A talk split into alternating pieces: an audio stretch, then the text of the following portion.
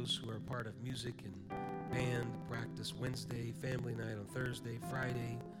Um, there's usually youth stuff going on Friday into the weekend. Saturday is harvest and back in the house of God. Amen. I'm glad to be here tonight. Amen. I feel His presence and His touch in the house of God tonight.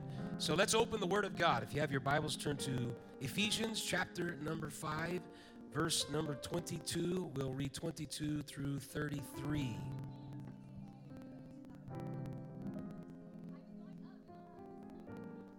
Amen. Ephesians chapter 5 and verse number 22. This is Paul writing to the church at Ephesus. Ephesus had a special place in Paul's ministry. We'll read some other verses from Acts chapter 20 that tells us exactly uh, some of the things that he said to the church at Ephesus. And Ephesus is in a magnificent place, um, an ancient city that you can still visit today and see some of the ruins and the culture and civilization Paul was there ministering, established a church there. And so here he is writing to the Ephesians, Paul, an apostle of Jesus Christ. And he says in chapter 5, verse number 22 Wives, submit yourselves unto your own husbands as unto the Lord. For the husband is the head of the wife, even as Christ is the head of the church, and he is the Savior of the body. Therefore, as the church is subject unto Christ, let the wives be to their own husbands in everything. Husband, love your wives, even as Christ also loved the church and gave himself for it, that he might sanctify and cleanse it with the washing of water by the word, that he might present it to himself a glorious church, not having spot or wrinkle or any such thing, but that it should be holy and without blemish. So ought men to love their wives as their own bodies. He that loveth his wife loveth himself. For no man ever yet hated his own flesh, but nourisheth and cherisheth it, even as the Lord the church. For we are members of his body, of his flesh, and of his bones. For this cause shall a man leave his father and mother, and shall be joined unto his wife, and they two shall be one flesh. This is a great mystery, but I speak concerning Christ and the church. Nevertheless, let every one of you in particular so love his wife even as himself, and the wife see that she reverences her husband. Amen. I want to talk to you tonight about a greater vocation. A greater vocation. Lord, we thank you and praise you for your presence and your word. And we thank you for the spirit that we feel in the house of God. And we pray that you would direct and guide us tonight. In Jesus' name we pray. Everyone said, Amen. Praise God. God bless you. Can be seated. This is an amazing passage of Scripture, and it is a passage in which he's talking about marriage, and he's talking about the importance of the relationship between husbands and wives. He lays out some of the best marital counseling that you could ever get, which is right here. If a husband loves his wife like Jesus loved the church, he died for it. And if a wife will affirm and reverence her husband as the church responds to and thanks God for what he has richly done in Christ and the sacrifice that was placed there, things can be much, much easier. He's talking about a deeper truth than the relationship in marriage. And he says that in verse number 32. He said, This is a great mystery, but I speak concerning Christ and the church. So that is the reality, and from that, he's illustrating other relationships, but he's talking about the power of the church, and he's talking about how Jesus gave himself for it. He suffered, he despised the shame, he went to the cross, and he died so that you and I could be in something that is called the church of the living God, the pillar and the ground of truth. Amen. Jesus died for the church, Jesus established the church. Jesus gave himself for the church history rests upon the fact that Calvary plants a flag in the first century and said, Moving forward from here, when I am bodily uh, removed from you and resurrected into another place, into the heavenlies, there is still going to be something in the earth that's going to operate as the hands and feet of Jesus Himself. And that entity is called the Church of the Living God. We are in it, it's the greatest institution that you could ever be a part of. It is the hands and feet of Jesus. It is what reaches out to the world and says there is something that is greater. There is a greater reality. It's a mystery to the world, but for those that understand and see through and have clarity and recognize I'm a part of something that is great, I'm a part of something that is powerful, I'm a part of the church. Hallelujah. You thankful to be in the church? Praise God. Jesus gave his life for it. And the Bible presents the church as an alternative society called to countercultural life in the spirit. I mean, as, as, we're talking about counterculture right now, we're presently in a culture in which this passage of scripture flies in the face of the narrative. This is very, very clear that there is a husband and that there is a wife and that it is God ordained and there is a sanctity that is associated with that. And so there may be other opinions and other viewpoints, but for us who stand upon the Word of God, God created and designed a man and a woman to become a husband and a wife for the betterment of families and society and culture. And so this is something that was divinely ordained and ordered by God. And so we lift up that standard and we say this is the standard of God. Praise God. This is something that God intended. This is something that God directed. And you can try to change it and you can weave other stuff into it. But ultimately, we as the church must stand firm and say, This is the intention of God. We need to do everything possible within our power to be the husband that we need to be and the wife that we need to be so that we give a testimony to a world that is already looking at marriage and saying it's a failed institution. It doesn't work and it's not worth it. There's got to be a church in a city called Bakersfield with families that are powerful, that testify to God's goodness, that illustrate God's love for the church. Hallelujah. Come on, church. Let's clap our hands and thank the Lord together. We need God in our relationships, we need God in our church. We need a church to be powerful and strong. And so Paul is writing to the church at Ephesus here. If you go back in Acts chapter number 20, he spends some time in his missionary journey and he takes a side trip. And in Acts chapter 20 and verse number 26, he talks to them and he prays with them. this was a, a very, very important meeting. And he says in verse number 26, Wherefore I take you to record this day that I am pure from the blood of all men, for I have not shunned to declare unto you all the counsel of God. Take heed therefore unto yourselves and to all the flock over the which the Holy Ghost hath made you overseers, he's speaking to the elders of Ephesus, to feed the church of God, which he hath purchased with his own blood. For I know this, that after my departing shall grievous wolves enter in among you, not sparing the flock. Also, of your own selves shall men arise, speaking perverse things, to draw away disciples after them. Therefore, watch and remember that by the space of three years I ceased not to warn everyone night and day with tears. Paul was in Ephesus for three years. Now, brethren, I commend you to God and to the word of his grace. This is a farewell address. He is leaving, which are able to build you up and to give you an inheritance among all them which are sanctified. I have coveted no man's silver or gold or apparel. Yea, ye yourselves know that these hands have ministered unto my necessities and to them that were with me. I have showed you all things how that so laboring you ought to support the weak and to remember the words of the Lord Jesus, how he said, It is more blessed to give than to receive.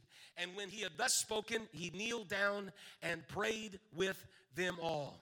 The church that he is talking about, that they are supposed to be the overseers that feed the church of God, is a church that is to rise up and be a strong alternative to society that is countercultural.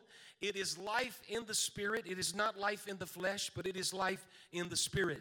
The church is to be a colony of the kingdom, holding ultimate loyalty to Jesus Christ. This is opposed to the world that slavishly worships raw political power. In the first century, it was Caesar, and yet the church proclaims Jesus is Lord. And in saying Jesus is Lord, you are inferring that Caesar is not. And so you're not calling Caesar by name, but what you're saying is Jesus is Lord. You know what? Sometimes we don't have to name call, we just need to lift up the specter of Jesus. Praise God. Jesus is greater than any other. That settles it. Jesus is more powerful, and his kingdom is greater than any kingdom that is in the world. We've got a greater vocation. We're serving something that is greater than the kingdoms of this world. So when you say Jesus is Lord, you are making an emphatic statement. And in the first century, they were making an emphatic statement that could cost them their very life. There could be persecution that came their way. They did have difficulty in finance and monies, and there were these trade unions. And if you stood up and said Jesus is Lord, you might be cast out of the trade guilds and the unions. And so taking a stand meant sometimes that there may be persecution, but you had to have some convictions that were rock solid. It's no different in the first century as to what we need today in the 21st century. We need convictions that are rock solid. Praise God. I may be cast out of certain areas, but God's going to be with me. I may be canceled, but God's going to direct me. There may be doors that slam shut, but I'm praying that God keeps his hand upon me and he directs me to a perfect work because I've got a greater vocation. I'm not an employee of this world. My vocation is not to do the dictates of this world. My vocation is to live for the King. Hallelujah. Let's clap our hands and thank the Lord together in this place. God has called us to greater things as opposed to a world of deadly power struggles. The church is self sacrificial and serves others. This does not mean that we disengage from the world, but the world is not our primary vocation. We are in it, but we are not of it. And the New Testament speaks repeatedly of the early church confronting synagogues. Jesus went into the synagogues, the disciples went into the synagogues, and many times they were rejected from the synagogues. The New Testament talks about cult practices. The trade guilds were all connected to cult practices. And if you go, you can see even in the ruins how this was very much a practice. They were worshiping and serving the gods of the pantheon. And all of this was wrapped up in their trade guilds and occupations and vocations. And so the church had to confront some of these things cultic paganism and Greek philosophy. Don't be caught by the sleight of men and cunning craftiness and vain philosophy. But be careful among all of those attacks and make sure that the Word of God is what is driving and moving you forward. So the church is not to abandon earthly relationships and responsibilities, but we are to transform these things, these earthly relationships and responsibilities, by our regenerated life God has transformed us into a greater vocation. And so our vocation is to be transformative, that transforms relationships and transforms responsibilities so that we are living at a higher plane, a higher understanding. We are involved in the kingdom of God and we're doing big work because God has called us to be the hands and the feet on this earth. And our job is to testify and to proclaim and to prophesy that Jesus is Lord. This is my number one priority. I'm here to proclaim Jesus is Lord in everything that I do. First Timothy chapter 3 and verse number 14 says, These things write I unto thee, hoping to come unto thee shortly. But if I tarry long, that thou mayest know that thou oughtest to behave thyself in the house of God which is the church of the living God, the pillar and ground of the truth. And without controversy, great is the mystery of godliness. God was manifest in the flesh, justified in the spirit, seen of angels, preached unto the Gentiles, believed on in the world, received up into glory. There's that mystery again that Paul is talking about. The mysterion of godliness is that God was manifest in the flesh, He was justified in the spirit, He was seen of angels, He preached unto the Gentiles, He was believed on in the world and received up into glory. And because of that, He established the house of God, which is the pillar and ground of the truth. This is not an insignificant news flash. This is a cataclysmic, earth shattering announcement that there is something in this thing called the world that is great, that comes from heaven to the earth, and it is called the church. I don't care if the church that you're in is 20 people, it still has supremacy because God established it. It doesn't matter to me if there are 500 people, it's still the same church that God established, and it has supremacy and it is sovereign. It's doing the work of God. Hallelujah. I want to press upon you here tonight. You have the privilege of being in the church. I don't know if I like the church. I don't know if I like the people in the church. God calls us into something that is greater. It's self sacrificial. It's not about what I like and don't like, but it's about how great and how worthy He is. Therefore, I'll lay down some things because I recognize the privilege of being in the church. You know what? Some people feel let down by the church. They're disappointed by the church. They're disappointed by leadership in the church. And there are people in this building that have suffered spiritual abuse. But I'm here to tell you, I'm trying to convince you tonight that God is greater than any of the disappointments that have impacted your life because of the church. I want you to recognize and see maybe humanity is fallible and there's weakness and they may have let you down, but God's the one that instituted. And in its pure form, that's what I'm looking for the ideal of the church that Jesus died for, so that somebody could come into a place and lay down their sins and their burdens and step into an introduction of a house of God that elevates them, brings to them peace and strength, where they're filled with the Holy Ghost, when they're baptized in a name that is above every name, when they can walk away from their sins that have burdened them. This is what the church is.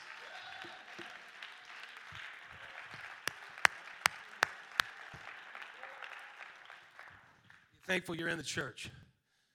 Hallelujah.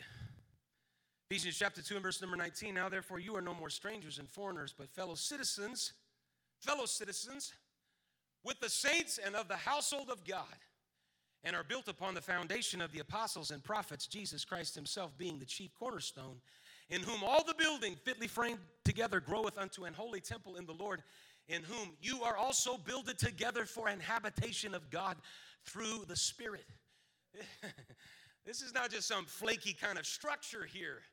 But, ladies and gentlemen, this thing called the household of God and the church is built upon the apostles and the prophets, some of them that prophesied that never even saw the church, never experienced that. You go all the way back to Abraham. Abraham had a promise, but he never experienced what the church was the prophets, Jeremiah, Isaiah, and all the prophets, they never, they prophesied about it, they talked about it, but they never had the opportunity to actually be in the church.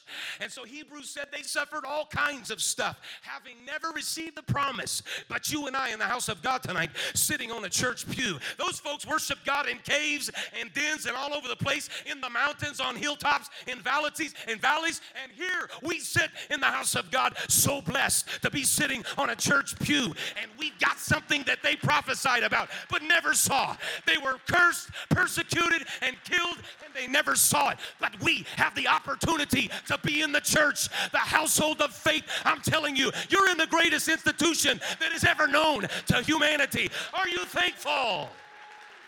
Are you grateful?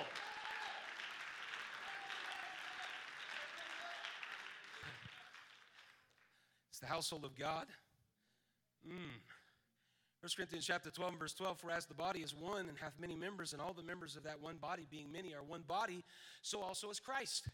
For by one Spirit are we all baptized into one body, whether we be Jews or Gentiles, whether we be bond or free, and have been all made to drink into one Spirit. The church, the church, when it gets it right, is so powerful. We've gone through, just recently, we've gone through uh, upheavals. COVID was an upheaval. And then along with that, there was political upheaval. And then you had racial upheaval. You had all kinds of stuff. And so there was a lot of confusion wrapped around that. And the church is powerful because this verse right here there's neither Jew nor Greek, bond nor free. Everybody is welcome in the church. That's the message of the household of faith. And so the genius of the church is you don't have to get sidetracked by some political movement. You just talk about what the church is. Because the church is not discriminatory against anybody. The church reaches out to everybody because Jesus loves everybody and he calls everybody.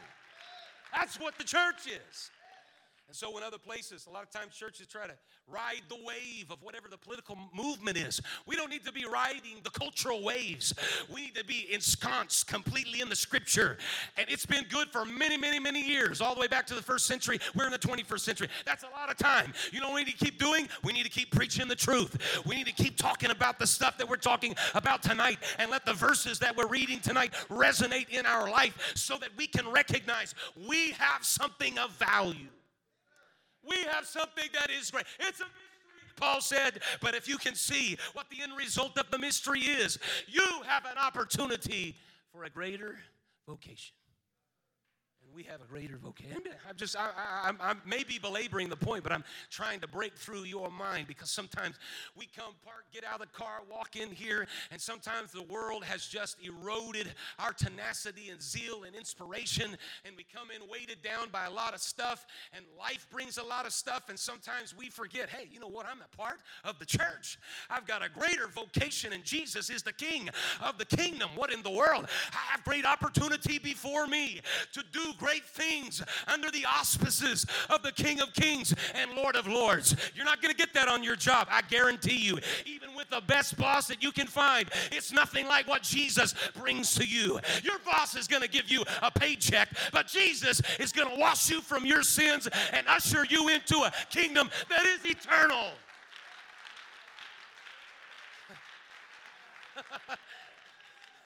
the city and the county, they may have compensation plans. The entrepreneurial spirit, they may do something too, but they're not going to provide to you what the kingdom of God provides to you. Jesus is the CEO. Jesus, Jesus is the Lord of everything, and He's calling each and every one of us into a greater vocation.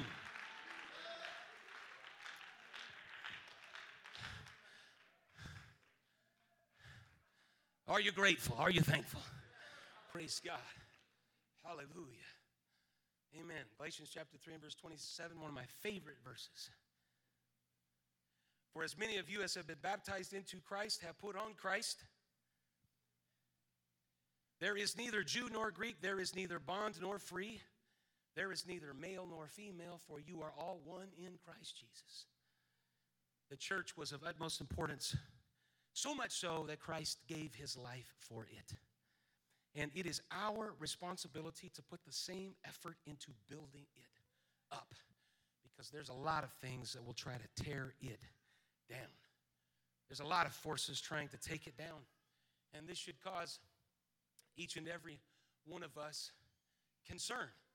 I'm not coming to you tonight building up a straw man. You know what a straw man is, right? You build up some kind of argument, it's a straw man, then you try to tear down the straw man. I'm not building a straw man that is not really connected or related to reality only so that I can create an argument and drive a point. That's what a straw man is. And in reasoning, that's a fallacy. That's building a straw man. It may not even be. It may not even be this. This. This. I heard this today. There was somebody today pontificating that depending on the election, depending on who you elect, you are deciding on whether or not you want a Constitution of the United States. Well, that's a straw man. It doesn't matter who you're going to elect. We have a government and a Constitution, and no matter who the president is, that is supposed to hold, hopefully, and it continues to hold, despite who goes into office. So somebody that's saying something like that is trying to create fear and put their finger on the scales to try to sway somebody. They've built a straw man to say, if this person goes in there, then the Constitution is going to die. That's fear mongering. And for people that are smart, you can kind of weed through that and say, okay, wait a minute. uh, that's, that's, that's just a poobah that is, is pontificating about stuff and trying to sway people that, that are in their mind, they're weak in their mind, and they will gravitate toward that. So, this is not a straw man I'm talking about when I'm talking about the concern of the church and forces that will try to array themselves against the church. And so I want to talk about just a few of those things and then give to us a greater hope at the end. But one of the things that will try to array itself against the church is the erosion of its identity. There is a great threat from the world and false doctrine. And Paul, when he's talking to the Ephesians, he has spent three years in Ephesus. Three years of his life, he is working as a tent maker and we actually had the opportunity to stand in the large business courtyard area where Paul would have been a tent maker and where he would have conducted a lot of his meetings. Three years he spent there.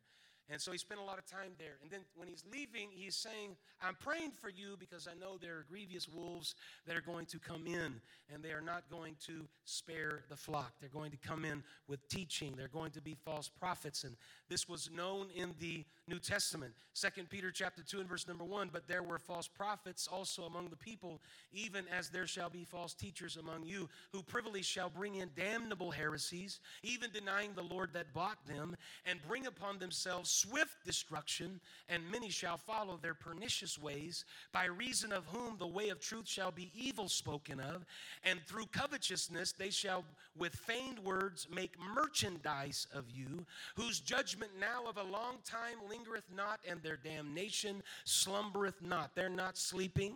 They are going to array themselves, and they're going to try to erode the identity of the church. Second Timothy chapter 4 verse number 3 when Paul is writing to a young man in the faith, he said, "For the time will come when they will not endure sound doctrine, but after their own lust shall they heap to themselves teachers having itching ears, and they shall turn away their ears from the truth and be turned unto fables." A force that is not slumbering, it is not sleeping, it is constantly trying to erode the doctrine and the teaching of the church. Amen. There needs to be constituents of the church that rise up and use the word of God skillfully, rightly dividing the word of truth so that they are furnished thoroughly and be able to say, No, we've got a word of God that speaks specifically to us. Repentance does matter, baptism in Jesus' name does matter. It's the only baptismal formula that is ever found in the, in the New Testament and the early church. You need the baptism of the Holy Ghost in your life, you need the Spirit of God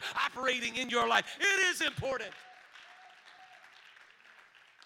a world that will come in in the latter times according to 1 timothy chapter 4 and verse number 1 the spirit speaketh expressly that in the latter times some shall depart from the faith giving heed to seducing spirits and doctrines of devils speaking lies in hypocrisy having their conscience seared with a hot iron. Jude said in verse 16 these are murmurers complainers walking after their own lusts and their mouth speaketh great swelling words having men's persons in admiration because of advantage. But beloved, remember you the words which were spoken before of the apostles of our Lord Jesus Christ, how that they told you there should be mockers in the last time who should walk after their own ungodly lust. These be they who separate themselves, sensual, not having the Spirit.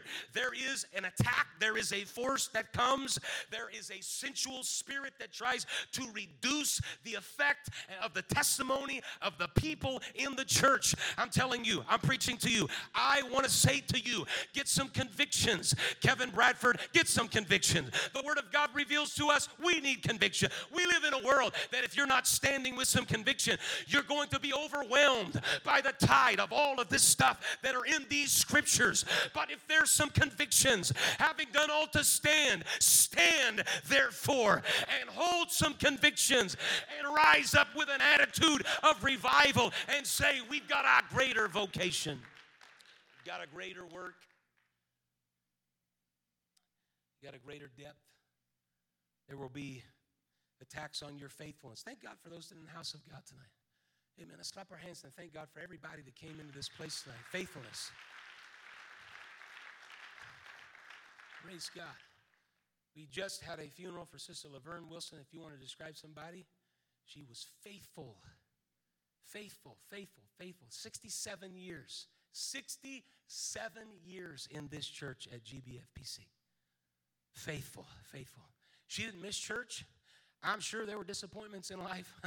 I'm sure there were ups and downs, but she was faithful to the house of God. If we're going to be a church with a greater vocation, we're going to have to be faithful. Praise God. You're here in the house of God tonight, so I'm preaching to the choir, but let me just say it anyway. We need to be faithful to the house of God. When there is church, we need to be at church.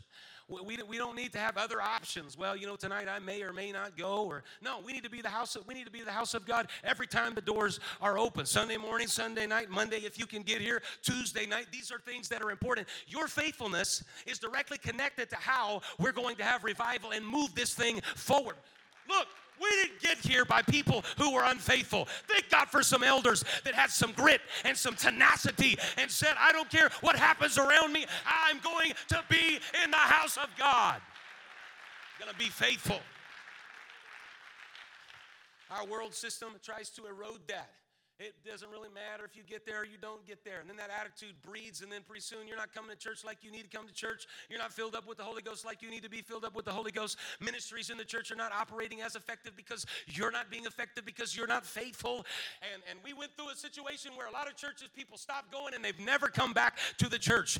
We need to defy that spirit. We kept coming to church during all of that. And thank God for God's help through all of that. And I understand there's circumstances and what have you that people uh, deal with. But people never came back to the house of God. Churches are closing down and selling their buildings because when a little bit of distress hits somebody, they said, you know what, church is not really important, and they lost miserably. We can't let that happen.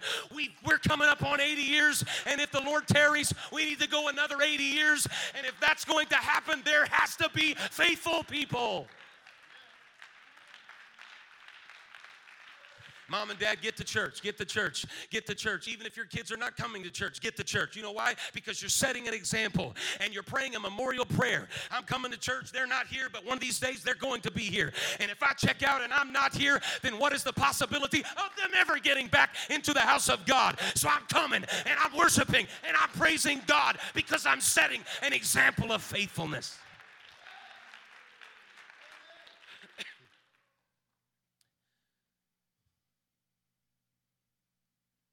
Threats to erosion, vision, focus, separation, holiness, morality. Our world is, it's always been a threat.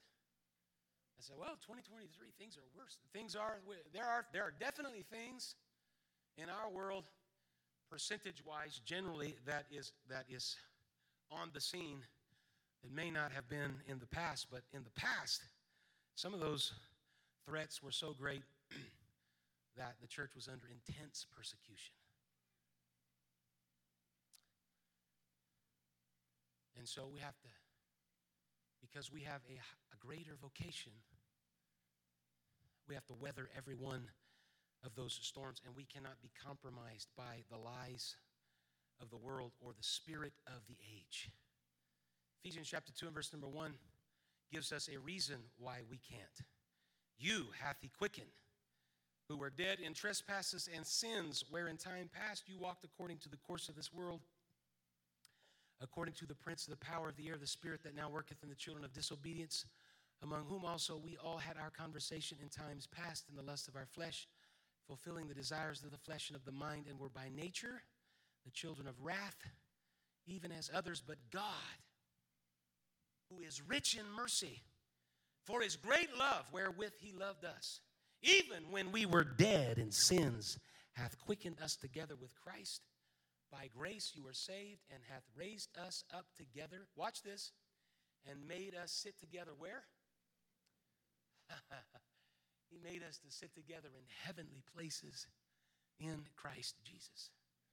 We're in the church. We're in the church. God has called us to a greater vocation.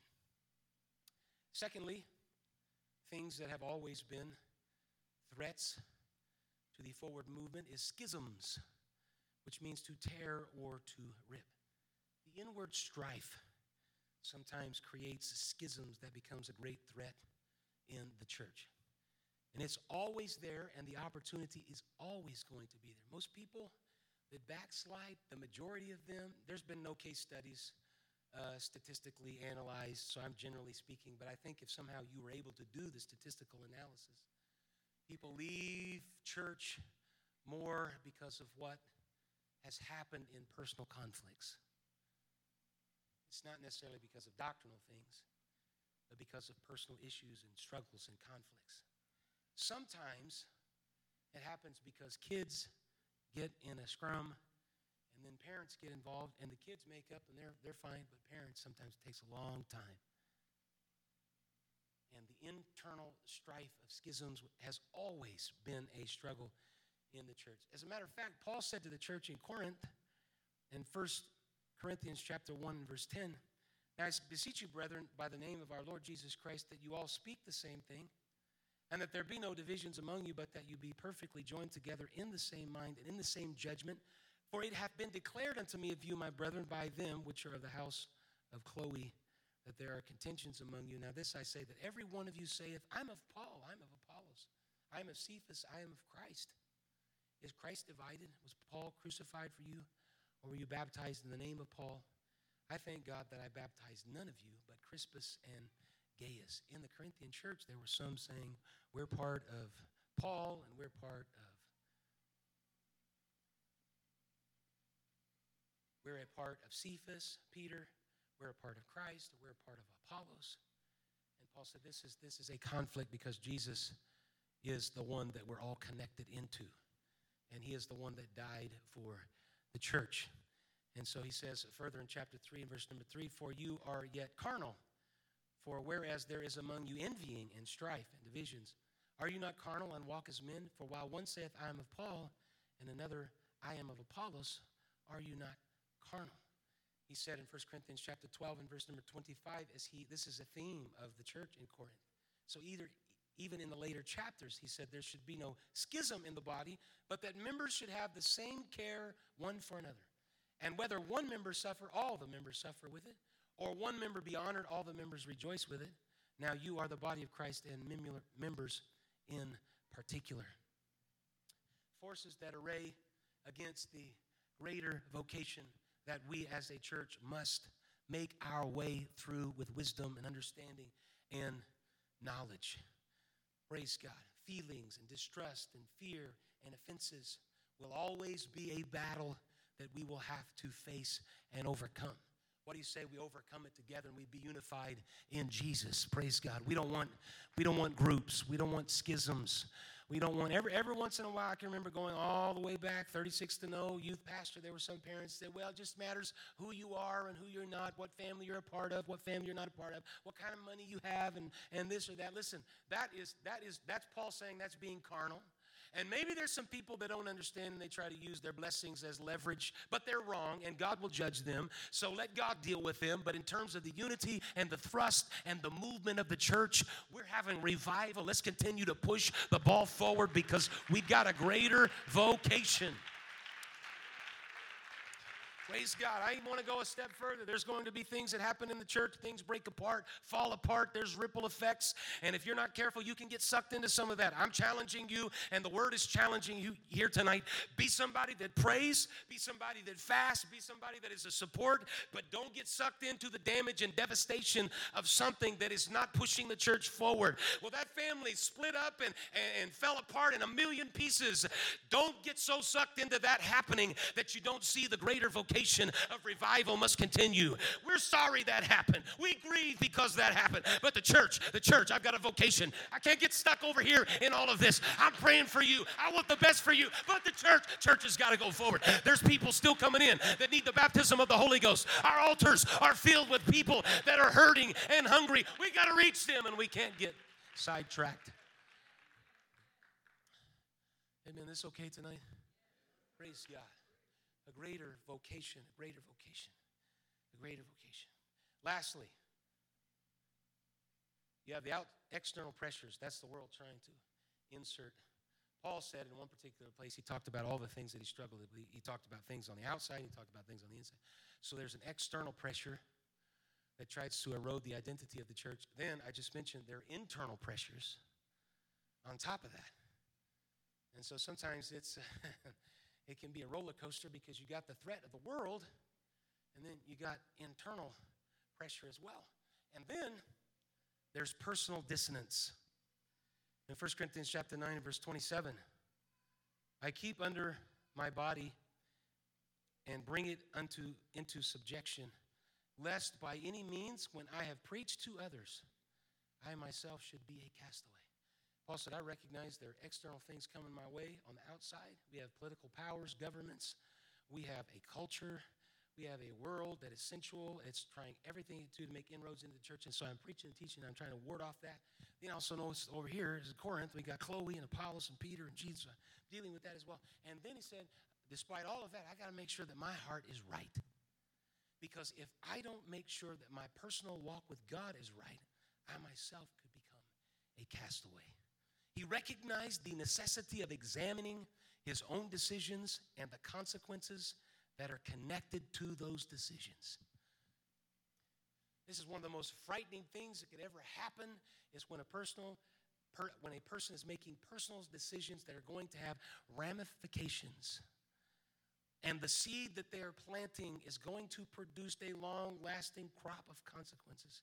It is so very, very heartbreaking when somebody has made a decision, personal dissonance in their own life. Not, we're not talking about it may be influenced by the external and the internal, but ultimately it's an individual that has allowed themselves to become cold and indifferent and hard hearted, and God can't reach and God can't plow through.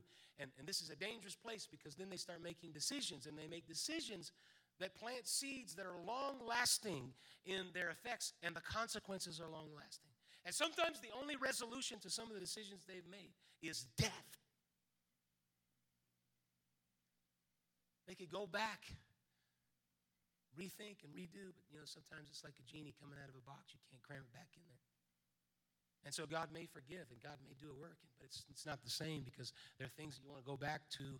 There are places that you feel comfortable. There are things that you, you've associated with all your life, and now it's gone. And you realize those consequences because of the things that I've planted and, and the outcropping of that. It's a devastating thing. I pray for everybody in this place that you're not making decisions that have long lasting consequences. I wish I could make them decisions for you. I wish I could open up your head and get in there and make right decisions, but it doesn't work that way, does it? It doesn't work that way. Everybody's got their own free will. They can make their own choice. I'm just coming to you tonight from the Word of God. And the Word of God is here tonight to help you understand. My walk with God is the most important thing. No matter what the external pressure is or the internal pressure, I got to make sure I work out my salvation with fear and trembling because there is nothing worth being lost over.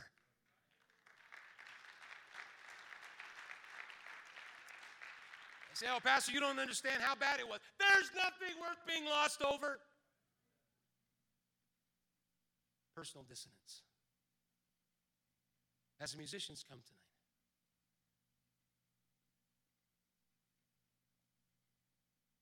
Luke chapter 9, verse 25 says, For what is a man advantaged if he gain the whole world and lose himself or be cast away? 2 Corinthians chapter 13 verse 5 states, "Examine yourselves whether you be in the faith, prove your own selves, know ye not your own selves how that Jesus Christ is in you, except you be reprobates."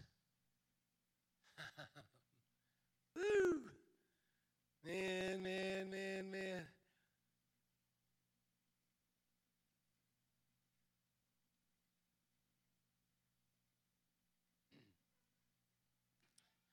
Talked to somebody just recently who's pastoring, and they said, Well, I think the honeymoon's over. I said, well, What are you getting? External pressure, internal pressure, and it's really affecting my mind. It's all the things we've talked about here tonight. So there may be moments in that that you say, you know, if somebody would have told me, I would have never been interested in signing up. And yet, the flip side of that is you got to keep moving forward, you got to keep your head up, you got to have good focus and good vision. Why? Because you got a greater vocation. God's called you. You're, that vocation is greater than a physician. That's greater than a lawyer. That's greater than a counselor. That's it's the highest vocation that you could ever step into. So, where sometimes you may feel disappointed and you may feel frustrated and all of those things, recognize God has called you to something that's greater than anything else in the world. And that alone should help you stay above water, recognizing that I may have some personal dissonance and problems, but God has called me to something that is powerful and great, and I get to be in the kingdom of God. I'm not forced to be in the kingdom of God. I'm here because I want to. Sign me up because I want the King of Kings directing my life.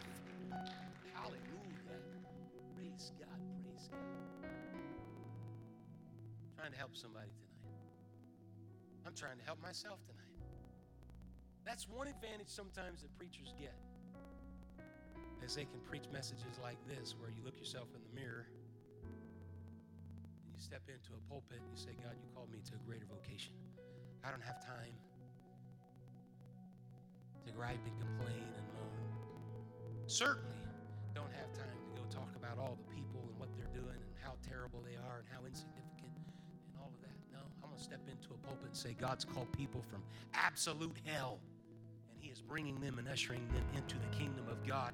They got a great vocation and they're stepping out in faith and authority, and revival is going to happen because God's in the business of doing signs, miracles, and wonders.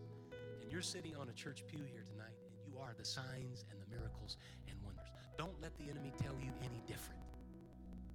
You're sitting there even here tonight and you're asking yourself, what is the point? Why am I even here? I'll tell you why you're here. You're here because you got a greater vocation. That's why you're here. Yeah, but what are the results? It doesn't matter what the results are. God didn't call you based on results. He called you to a greater vocation so that you could live and be what He wants you to be and be the hands and the feet. Not everybody followed Jesus. They left him. He didn't have one convert he was resurrected afterward and he met with the disciples. Everybody left him. Did he give up the great vocation? Absolutely not. If Jesus, if I believe this, if there was only one person in the world that would have accepted salvation in the cross, Jesus would have gone to the cross for one person. There's more than one person here tonight, and God's still calling us to greater things. Praise God. Could you hear could you hear the motivation and the inspiration of a pastor here tonight trying to tell you you are a part of something that is awesome and something that is powerful. You are not being left behind. You may be disappointed, but even in the disappointments, God has called you to something greater, and that is the greater vocation. Hallelujah. Come on. Let him let him encourage you tonight as we stand to our feet. Let him encourage you tonight. Praise God. Let there be a hope that comes into your spirit tonight. Amen. The enemy may be trying his very best through external and internal pressures, and then in my own mind, I'm, I feel like I'm upside down. But in the house of God tonight, the Spirit of God is here to reveal to you that God is greater than any problem. Hallelujah. And He's here to bring healing and strength to your mind and encouragement and edification to you. Praise God. Let's lift our hands together here in the system. Praise God.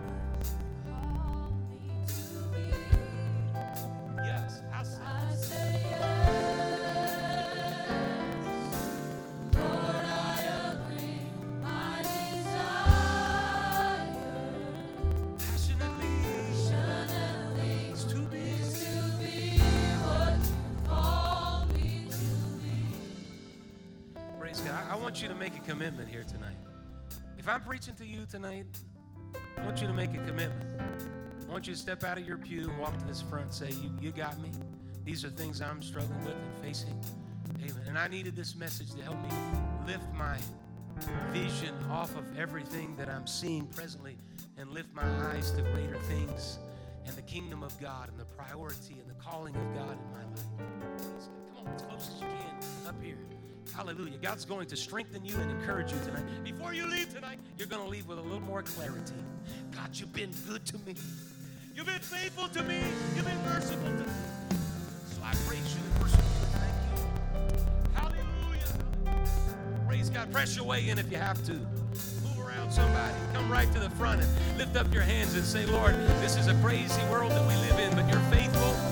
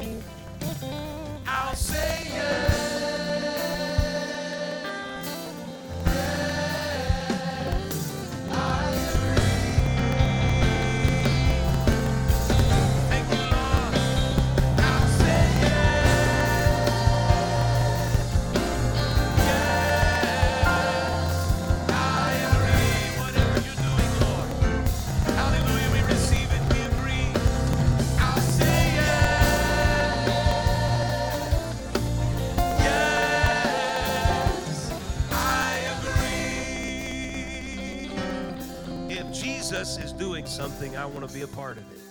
I say yes to it. Hallelujah. Amen. Look around you. There's somebody close by you. Amen. Encourage them in the Lord. The Bible says that we should provoke one another to good works. Amen. Say an encouraging word to them. Bless you. Have a great week this week.